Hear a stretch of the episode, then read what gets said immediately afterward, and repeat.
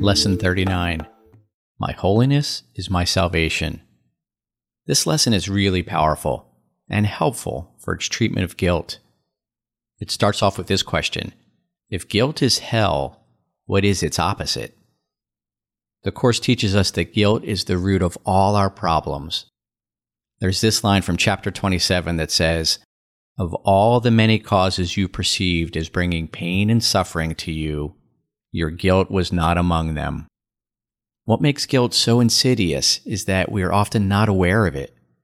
Sure, we know the uncomfortable feeling of having treated someone unkindly, the times we recognize the pain we caused others. But the guilt the Course is referring to is much, much deeper and much, much more substantial. It's the underlying unconscious guilt that comes from believing we separated from our source.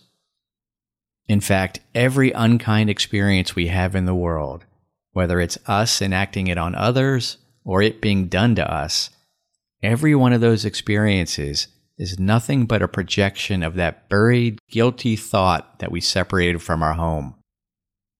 What this lesson is so lovingly teaching us is that we did not do what we think we did. We did not separate from our source. It's only a mistaken belief. In truth, we are perfect holiness. And as this lesson says, your holiness means the end of guilt and therefore the end of hell. And that is why our holiness is our salvation.